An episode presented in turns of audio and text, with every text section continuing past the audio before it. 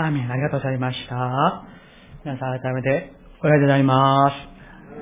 今日、教会のウェルカム礼拝にようこそいらっしゃいました。えー、久しぶりの方々、家族の方々、また、えー、いつも教会の信徒の皆さん、よくいらっしゃいました。それではですね、えー、ま、お座りのまま結構ですので、えー、左右の方々と挨拶と交わしましょうか。お座りのまま結構だと思います。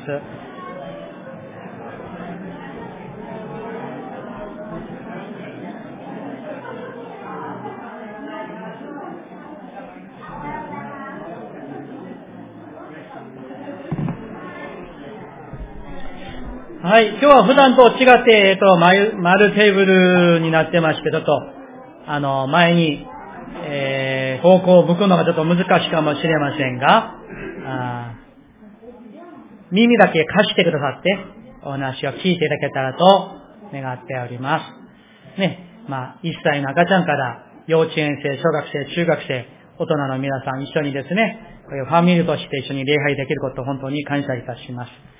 一言お祈りいたします。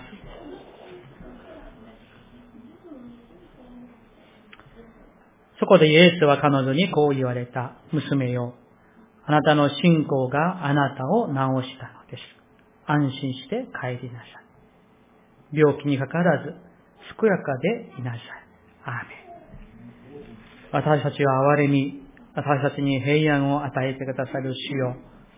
今日も、ここにあなたを求めて、あるいは主の御言葉を期待して、あるいは誘われて来られた一人一人の上に、その魂の上に、神様ご自身があなたの御声を聞かせてくださいますように。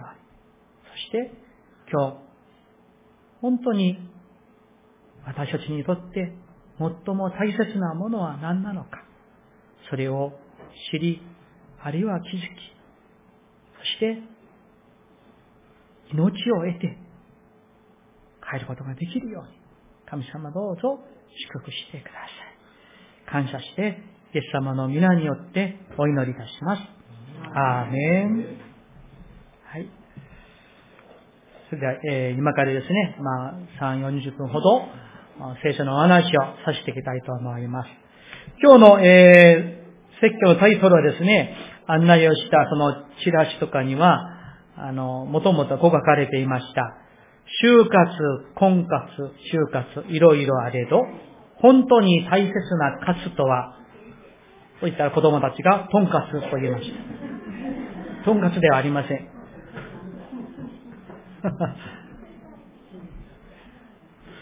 まず今日、読んでくださった聖書のお話は先にお話をしたいと思います。まあ子供たちにもね、えー、わかりやすいお話かと思うので、子供たちもよく聞いてくださいね。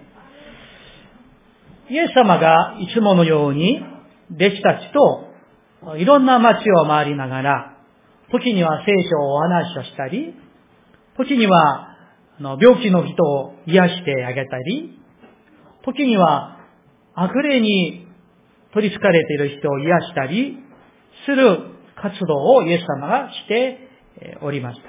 いらっしゃいました。で、ある町に入られました。そこに入ったら、もうすでにイエス様は多くの人と、人の病気を癒したり、そういう話を、噂を聞いたから、多くの人々がイエス様のところにやってくるわけなんです。ね、イエス様、私の病気も癒してください。私の娘の病気も癒してください。みたいにですね。それで、その町に、えー、街道、街道と言ったら今の、まあ、教会道のような集会場なんですよね。その集会場の管理するヤイロさんという人がいました。その人が、イエス様に来て、イエス様に本当にもう懇願して、もう切に切にですね、お願いしました。イエス様、私の娘が今死にかけています。死のうして、死のうとしています。どうかイエス様、もうちにいらしてくださって、私の娘の上に手を置いて、祈って癒してもらえませんか？お願いします。と、このヤイロさんがお願いしたんですね。そしたらイエス様が、そうしましょう。あなたの家に行きましょうと。で、向かっている途中でし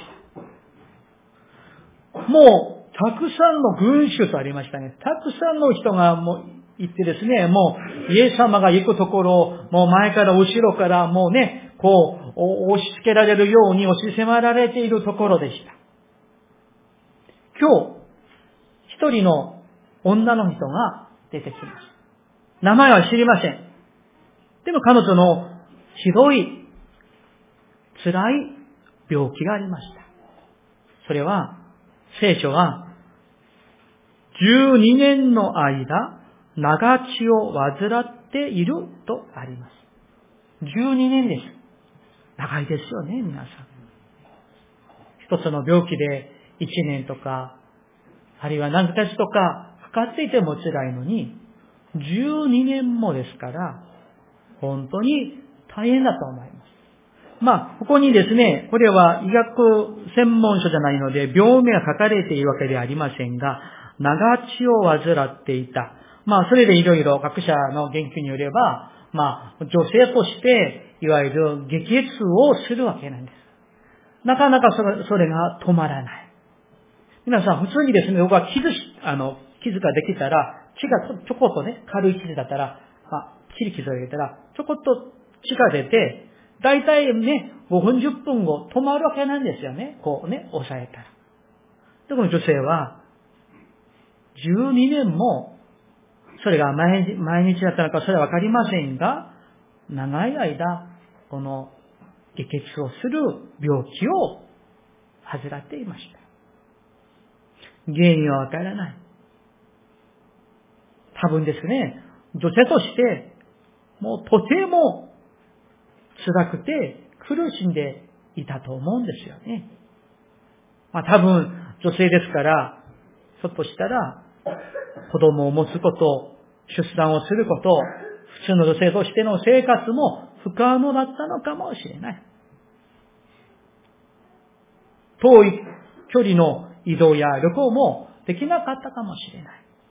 何より、当時、このイスラエルの社会においてですね、この血を流す病気にかかるということは、このユダヤ人、イスラエル人の風習として、汚れたものとして、普通の正常的な生活が、社会生活ができなくなるということなんです。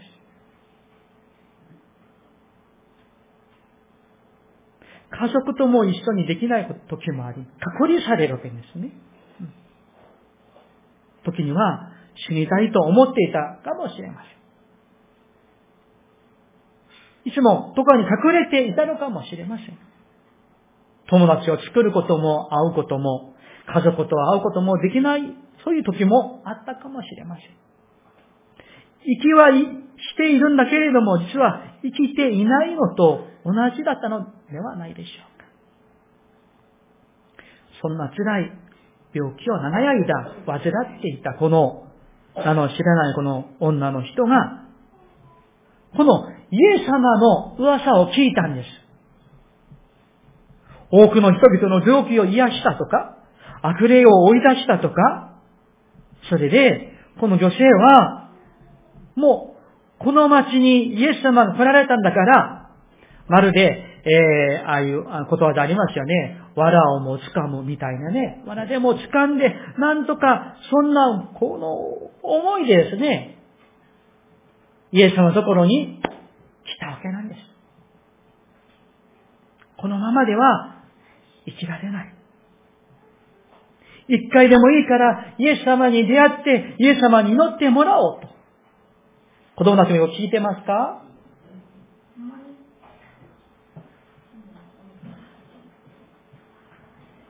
それで、イエス様のところに、この女の人がやってきました。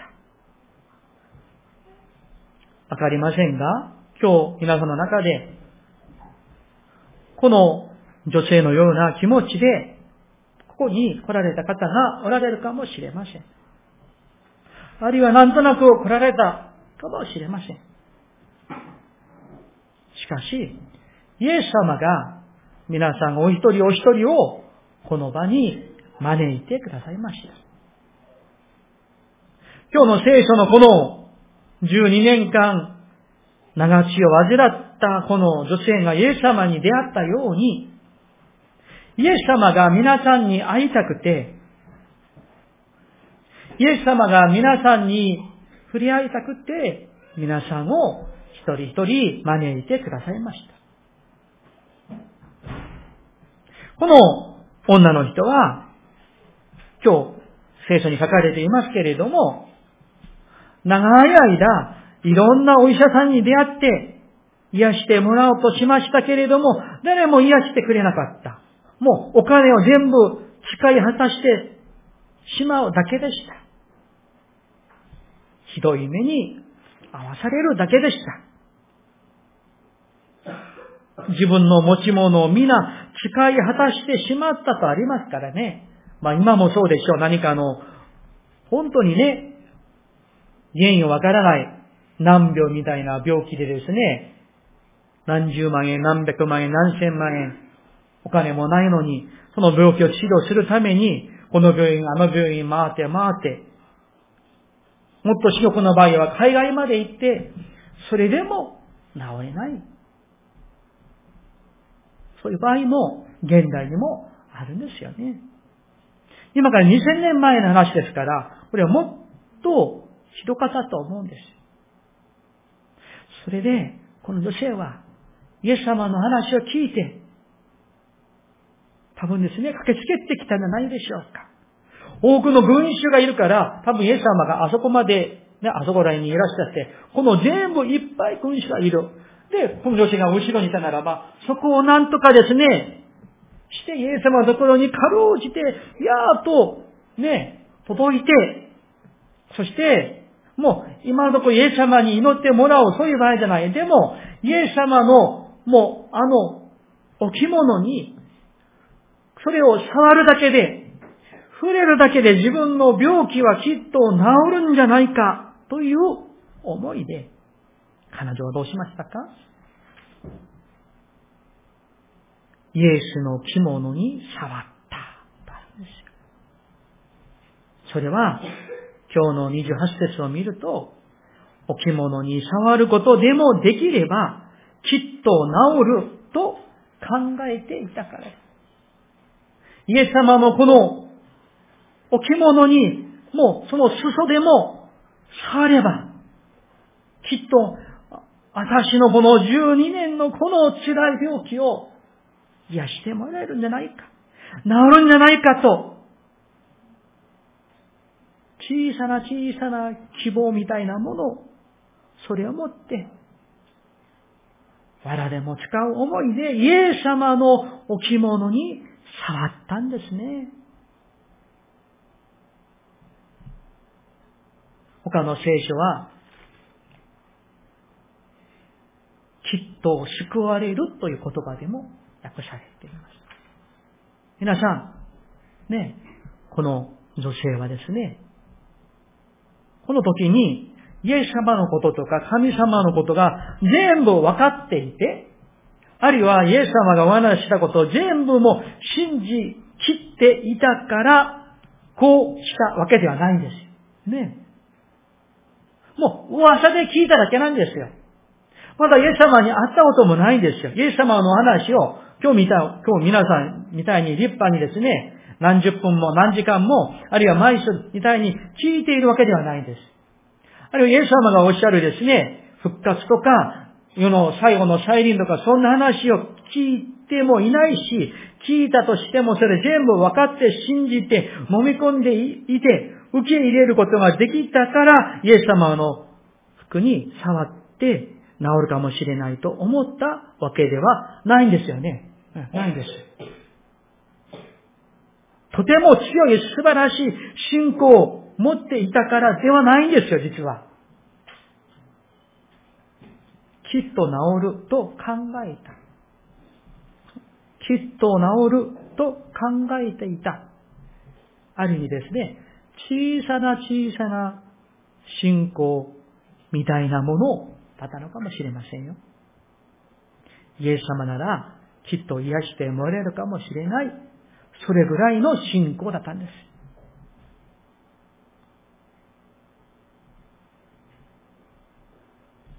まあ、あの、ちょっと、余談、余談というか、あの、話をすると、このキリスト教の信仰に対してですね、それぞれ国の、まあ私が世界を回ったわけではありませんが、まあ聞いて、あるいはいろんな選挙師とかの話を聞いて、間接的に、あるいは私が行ってみて感じたところから言うと、えー、日本の方々は、あの、とても感慨深いですよね、大体。感慨深い。いいところだと思うんですよ。また、あの、大体真面目であられますから、この信仰を持つ神様を信じることに対しても、この聖書の話とか牧師が言うこと、イエス様の、イエス様がね、えー、聖霊によって生まれたこととか、死んだ者が三日目に蘇られたとか、天に昇られたとか、シャイリンが来るとか、それを全部信じていないから私はクリクリスチャンにはなれないと思う方が、特に日本の中には大勢いらっしゃるかなと思います。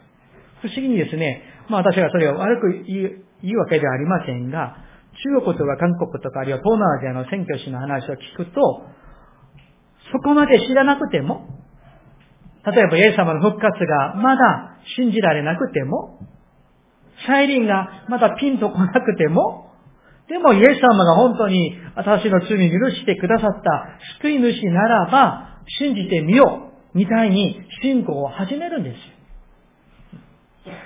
でもね、あの、なぜか日本はね、なかなかそれがハードルが高い。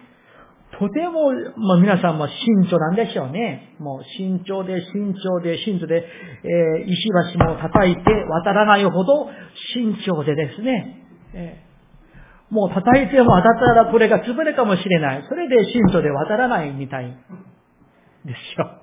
ね。それでこの一歩を踏み出すのはなかなか難しい。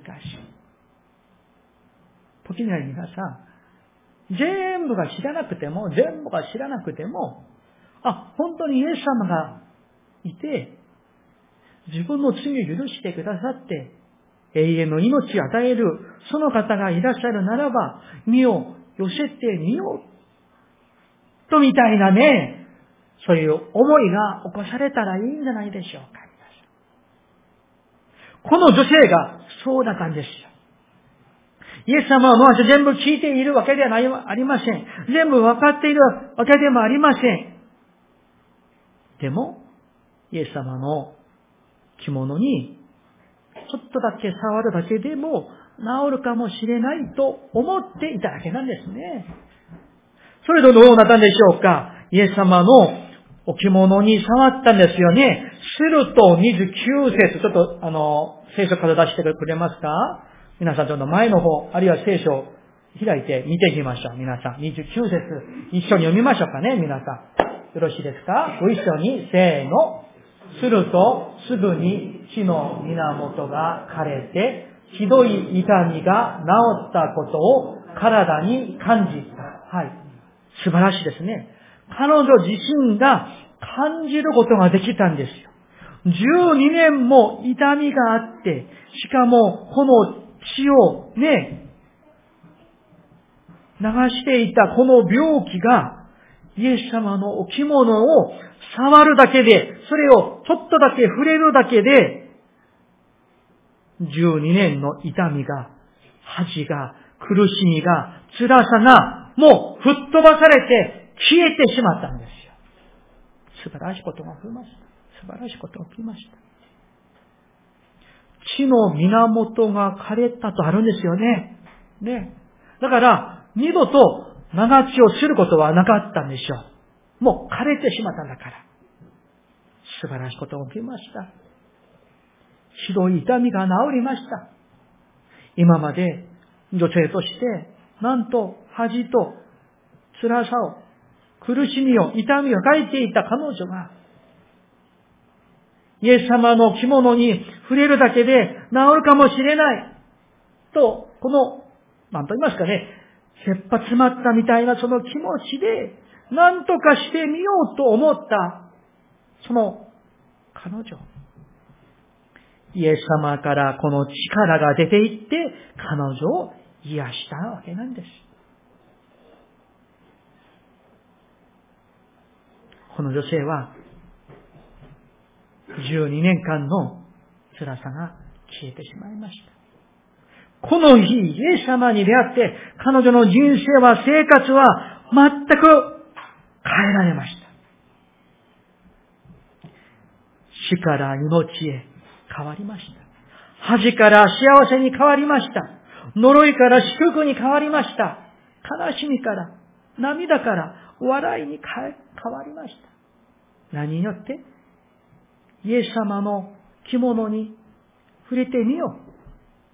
触ってみよう。きっと治る。といったあの小さな小さな重い信仰のゆえでした。そしてそれは、すべては、イエス・キリストに出会ったから、イエス・キリストに出会ったから、起こった恵み、祝福でした。そしてですね、多くの群衆に、こうね、迫られていたところ、イエス様は、自分の体から、内から力が出ていったことをイエス様は分かりましたね。それで、誰が私の服を、着物を触ったのとね、聞きました。で、群衆がもうたくさんいるから分からなかったでしょう。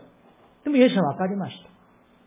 その話を聞いて、女の人はイエス様に33節女は恐れおののき、自分の身に起こったことを知り、イエスの前に出てひれ伏し、イエスに真実を余すところなく打ち明けた。多分ですね、その時短い時間だったかもしれませんが、彼女は今まで自分のこの辛い病気の話を、それでもうこのままでは生きていけないと思う。イエス様の噂を聞きました。それイエス様の置物に触れるだけで、触るだけで治るかもしれないと思って、勝手に触りました。イエス様。でも、私はこの12年間のこの病気が、この時、その時、もう瞬間枯れて治りました。痛みがなくなりました、イエス様。と、打ち明けてくれました。その時にイエス様は、彼女を憐れんでくださいました。34節の御言葉にこうあります。ちょっと聖書箇所字幕に出してくださいますか？ご覧ください。そこでイエスは彼女にこう言われた。娘よ、あなたの信仰があなたを治したのです。安心して帰りなさい。病気にかからず、健やかでいなさい。皆さん、なんと優しいイエス様のお声なんでしょうか。イエス様は彼女を叱るのではない。なんで勝手に触ったのその力を返せみたいにね。そんなことはなかったんですよね。イエス様は神様だから、全知全能の神様だから、彼女の辛さも、ひどい痛みも、その恥も苦しみも、すべて知っておられました。そして、娘よ、とね、なんと優しい、これはイスラエル人にとってはとても優しい呼び方なんですよね。あなたとか、じゃなくて、娘よ。愛のこもった呼び方で、娘よ。今日皆さんにイエス様が、娘よ。あるいは、息子よ。我が娘よ、我が息子よと呼んでくださっておられますね。あなたの信仰があなたを治したのです。安心して帰りなさい。恐れることはない。安心して。この安心という言葉が平安と同じ似たような言葉なんですね。ここで私は、この教会がキリスト教が伝えているイエス・キリストがどんなお方なのか、ここに大事なポイントがあります。短く三つのことを話したいと思います。第一。イエス様は私たちを憐れんでくださるお方。日本語の憐れむ、どういう意味ですか？皆さん、憐れむ。かわいそうに思う、不憫に思うと、ね、辞書に書かれているんですね。でも、聖書的の憐れむという言葉は、苦しみを、痛みを共にするという意味があるんです。皆さん、イエス様は、この12年間、長血を患っていたこの女性の痛みを、苦しみを、恥を、死にたいその心境さえも、イエス様は共にしてくださった。共に感じてくださった。共に泣いてくださった。共に心を痛めておられた。ということなんです。それをイエス様が憐れんでくださった。共に泣いて、共に苦しんでいてくださった。これが、イエス様の憐れみの第一ステップですね。まあ普段、私たちもですね、自分の周りに、それが夫、あるいは妻、あるいは子供、あるいは本当に親しい友達、自分の真実を、恥ずかしいところを、あるいは悔しい気持ちでもね、それを打ち明けることのできる、そういう人が周りにいたらいいんですよね。うん。それはいりませんよという話ではありませんよ。それもあったらいいでしょう。一人でも二人でもね、いたら本当にいいと思うんですよ。でも、わかりませんが、意外と、本当に自分の心の中にある恥ずかしいところ、辛さ、人にはなかなか言えない、そういう話を、本当にもうね、もうもう、丸々ですね、丸裸になって打ち明けることのできる、そういう人を持ってる人は、そんなに多くないのです。だから現代人は孤独なんですよ。家族が5人6人あってもですね。皆さん、しかし、イエス様は、皆さんの、あなたの心の喜びも、ひどい痛みも、苦しみも、その辛さも、憐れんでくださるんです。共にしてくださるんです。人はですね、誰かがですね、え誰かがなんか、自分の辛い話を聞いたら、ああ、そう、そうなの、大変だよね。はい、さよなら。大体それぐらいかもしれませんね。あ、そうなの、はいはいはい。ところでね、あの、まだ別の話題に変わってしまってですね、あるいは私が話されているように、せっかちな人がですね、もう聞いて聞いていないふりをしても、どこに行ってしまうね。そんなこともよくあったりするんです。イエス様は、聞いてください。憐れんでください。共にしてください。でも、人も、だいたいここまではできるんですよね。ね、よく聞いてあげて、ね、何時間も何度も何度もですね、聞いてあげることはできることもできるでしょう。しかし、第二のステップからは人間にはできないことをイエス様にはできるということです。イエス様の憐れみの第二のステップは、その痛み、苦しみの根源を取り除いてくださることです。今日の御言葉にさっき読みましたけれども、29節に、するとすぐに血の源が枯れて、ひどい痛みが治ったとありましたね。長血のこの血の源が枯れました。ひどい痛みがなくなりました。もう、この苦しみ、痛み、恥、辛さのこのもう根本をですね、その根っこをもう引っ張って取り除いてくださった。きれいにしてくださった。奇跡が起きたわけなんですよね。皆さん、奇跡ありますよ。皆さんが信じようが信じないようが、奇跡は昨日も今日も明日もあります。私たちにもし、この女の人のような小さくてもいいんです。小さな期待感でもいいかもしれません。それをもってイエス様のところに来れば、イエス様が皆さんの心を見てくださる。そして、憐れんでくださる。そして、その、ひどい痛みの、あるいは病気の、この源を主が癒して、きれいにして、取り除いてくださるんです。その期待を元ではないでしょうか。その期待を持ってイエス様に祈り求めようではないでしょうか。もしも、今日お集いの皆さんの中で、私の人生にも何か奇跡が起きてほしいなと思う方おられますか？この病気を癒してほしいと、この問題を解決してほしいと願われる方がおられるでしょうか？そうすれば、イエス様に祈り求めてみてください。この女の人のように、イエス様の置物に触れること目にはできませんがね、実際できませんが、心からイエス様を掴んでみようではないでしょうか。イエス様は皆さんを憐れんでくださる。そして、苦しみ痛みを共にしてくださり、何よりその問題、その病気の根源を、その根っこを取り除いてくださるんです。三番目、イエス様の憐れみの三つ目のステップは、平安をお与えになることです。イエス様はこの女の人にですね、出会ってくださった。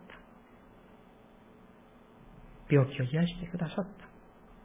そして最後に、安心して帰りなさい。病気にかからず、健やかでいなさいとおっしゃったように、平安をお与えになるのです。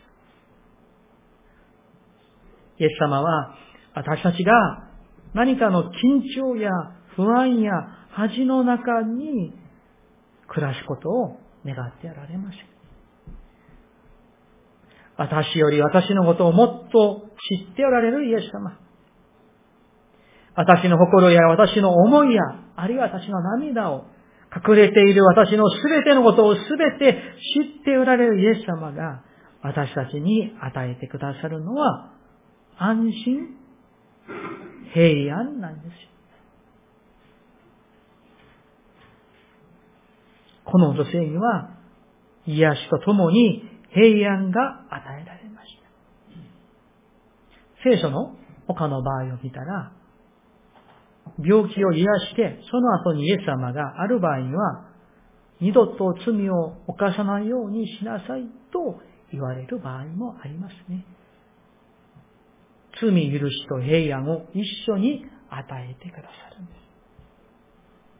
今日も、ここにおられる皆さん、子供も大人もですね、いろんな不安や焦り、心配などがあったりするんじゃないでしょうか台風がやってきたらそれで不安があるし、高齢になりますと認知症になるんじゃないんじゃないかな。運転して事故を起こすんじゃないのかな。ちょっと体の調子が悪くなったら、癌じゃないのかな。あるいは、お金があればあって不安であって、お金がなければないから不安であって、家族を先に亡くされて不安であって、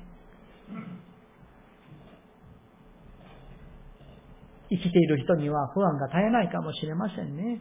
皆さん、それは、皆さんも否定できないでしょう。そんな不安、焦り、心配、そういったものがもしありますでしょうか。この今日聖書に出てくる女の人のように、イエス様のところに出てきてください。もしも、肩の上に、心の上に、何トンほどの重さで押さえつけられている、そういった不安や心配、焦り、そういたものがあれば、この女の人のようにイエス様の前にすべて下ろしてみていこうではないでしょうか。そしてイエス様を掴んでみようではないでしょうか。今日の説教タイトルは、本当に大切な活とはとありましたけれども、今はですね、日本の場合だったら、もう幼稚園生からいろんな活、活動をやってますね。それで、あの、まあ、婚活、就活みたいな活が、あの、ネット調べたらたくさんありましたよね。え幼稚園生は幼稚園だから園活。小中高生は部活するから部活。妊娠した女性は妊娠するから妊活。ね、高齢者の方々は、それが何年前からわかりませんけれども、ね、亡くなられる前の身辺整理みたいなことをする就活、有料のセミナーもあったりするんですよね。あそこまで必要なのかわかりませんけれどね。うん、で、小さい子と幼稚園生は幼稚園の円滑をしますけれども、高齢の方々は病院にお世話になっているから、インカスをするんですって。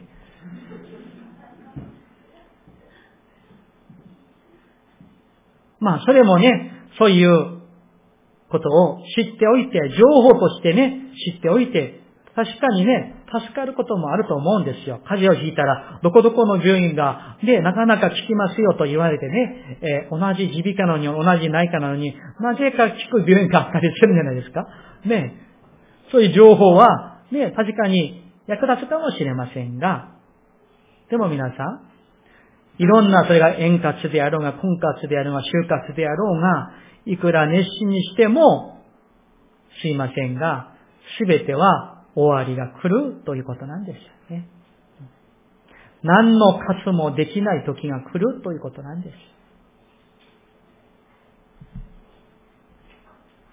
ところが、この2000年、数十億億名の人々に命と望みを与えてくださったイエス様。その聖書は私たちにいろんな活があるんだけれども、最も大事な活がありますよ。それは復活ですよ、と聖書は教えています。でもね、私はいくら確信を持ってお話ししても、死んだ人が蘇るなんて、そんな嘘みたいな話、信じるわけにはいけないと思っている方がここにおられるかもしれません。確かに、信じにくいことだと思うんです。復活、蘇る。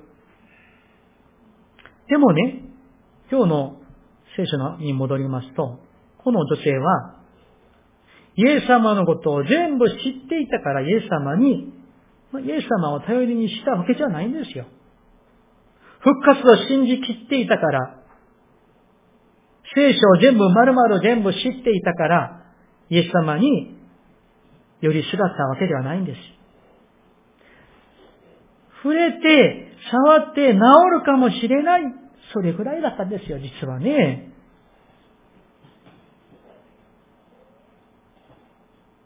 今日、聖書の話を聞かれて皆さん、もしも、本当に復活があれば、復活の主がおられて、人は死んで終わりではなく、その魂は蘇るんだ。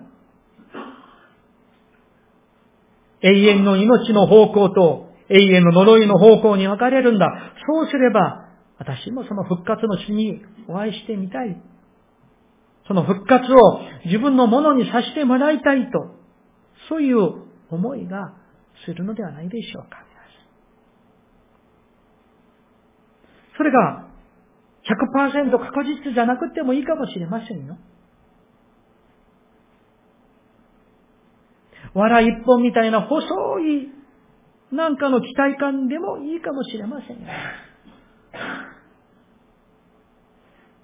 頼りにしてみたい。そういう気持ちでもいいかもしれま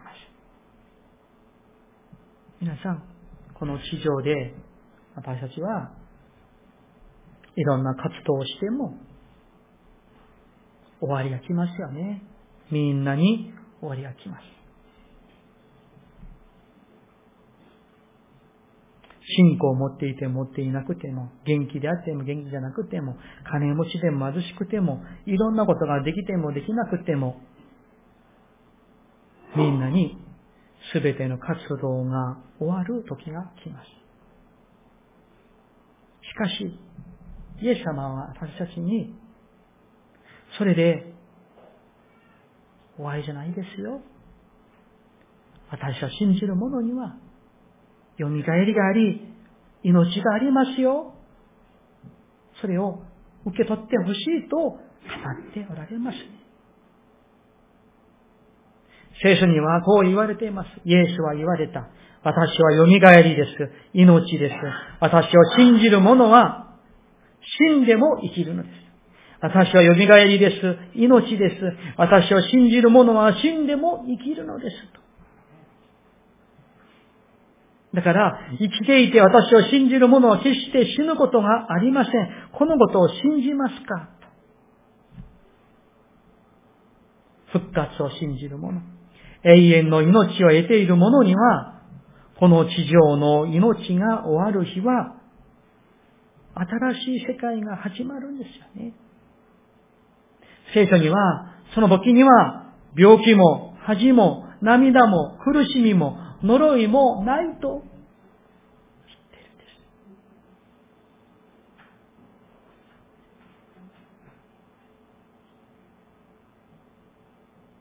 本当の平安と本当の喜びがあると語っておられます。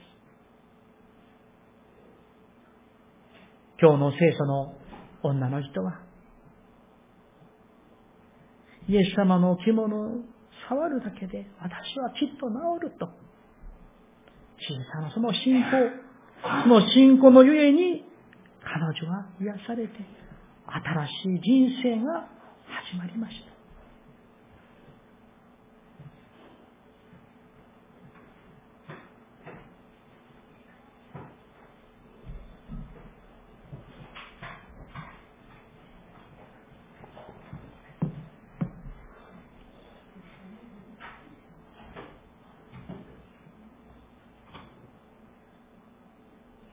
メッセージを終わりたいと思いますけれども、今日はエルカム礼拝でして、え、今からこの女の人のように小さな期待か小さな信仰でもいいです。皆さんにイエス様を信じてみたい。よりすがってみたい。なんか祈ってみたい。そういう方々に、イエス・キリストを信じる信仰にお招きをしたいと思います。今から、あの、信徒の皆さんは、周りの方々が本当にイエス様に出会えるように、神に出会えるように、心から皆さん、信徒の皆さんはお祈りください。皆さんすいませんが、えー、目をつぶって、目を閉じていただけますでしょうか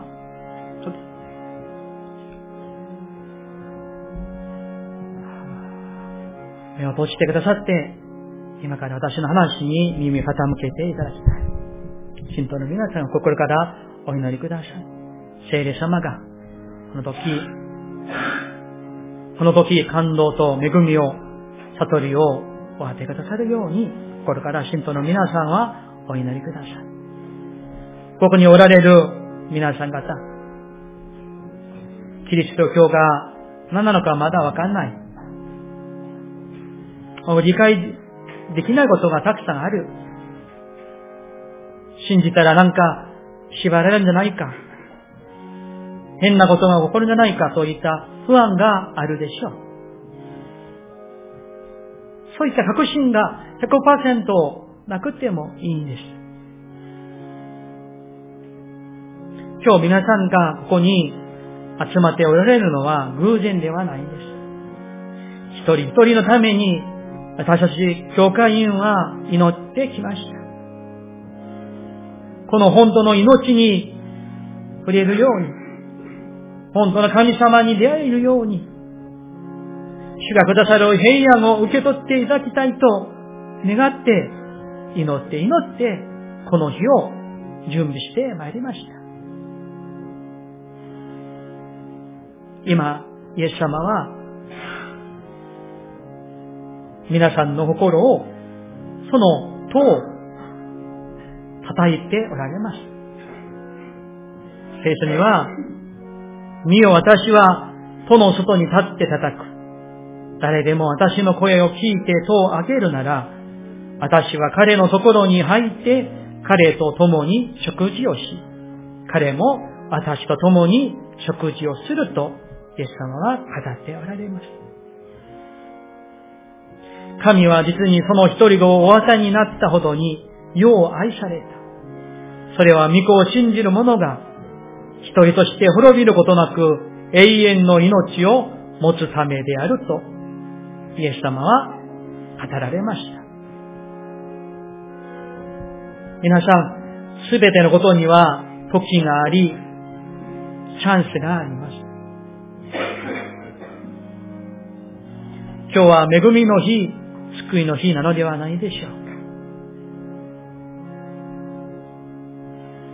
心を開いて、まだわからないことがたくさんあっても、イエス様を、イエス・キリストを救い主として、平安の主として受け入れようではないでしょうか。心を開いて、信じてみようではないでしょうか。そうするとイエス様は、皆さん方の人生に心の中に入ってくださって、その苦しみを、あるいは喜びを共にしてくださる。そして永遠の命をお与えになります。それが、聖書が言う永遠の命というものであります。今からお招きします。まだわかりませんが、牧師が言う通りに、イエス様を受け入れて、信じてみたい。信頼していきたい。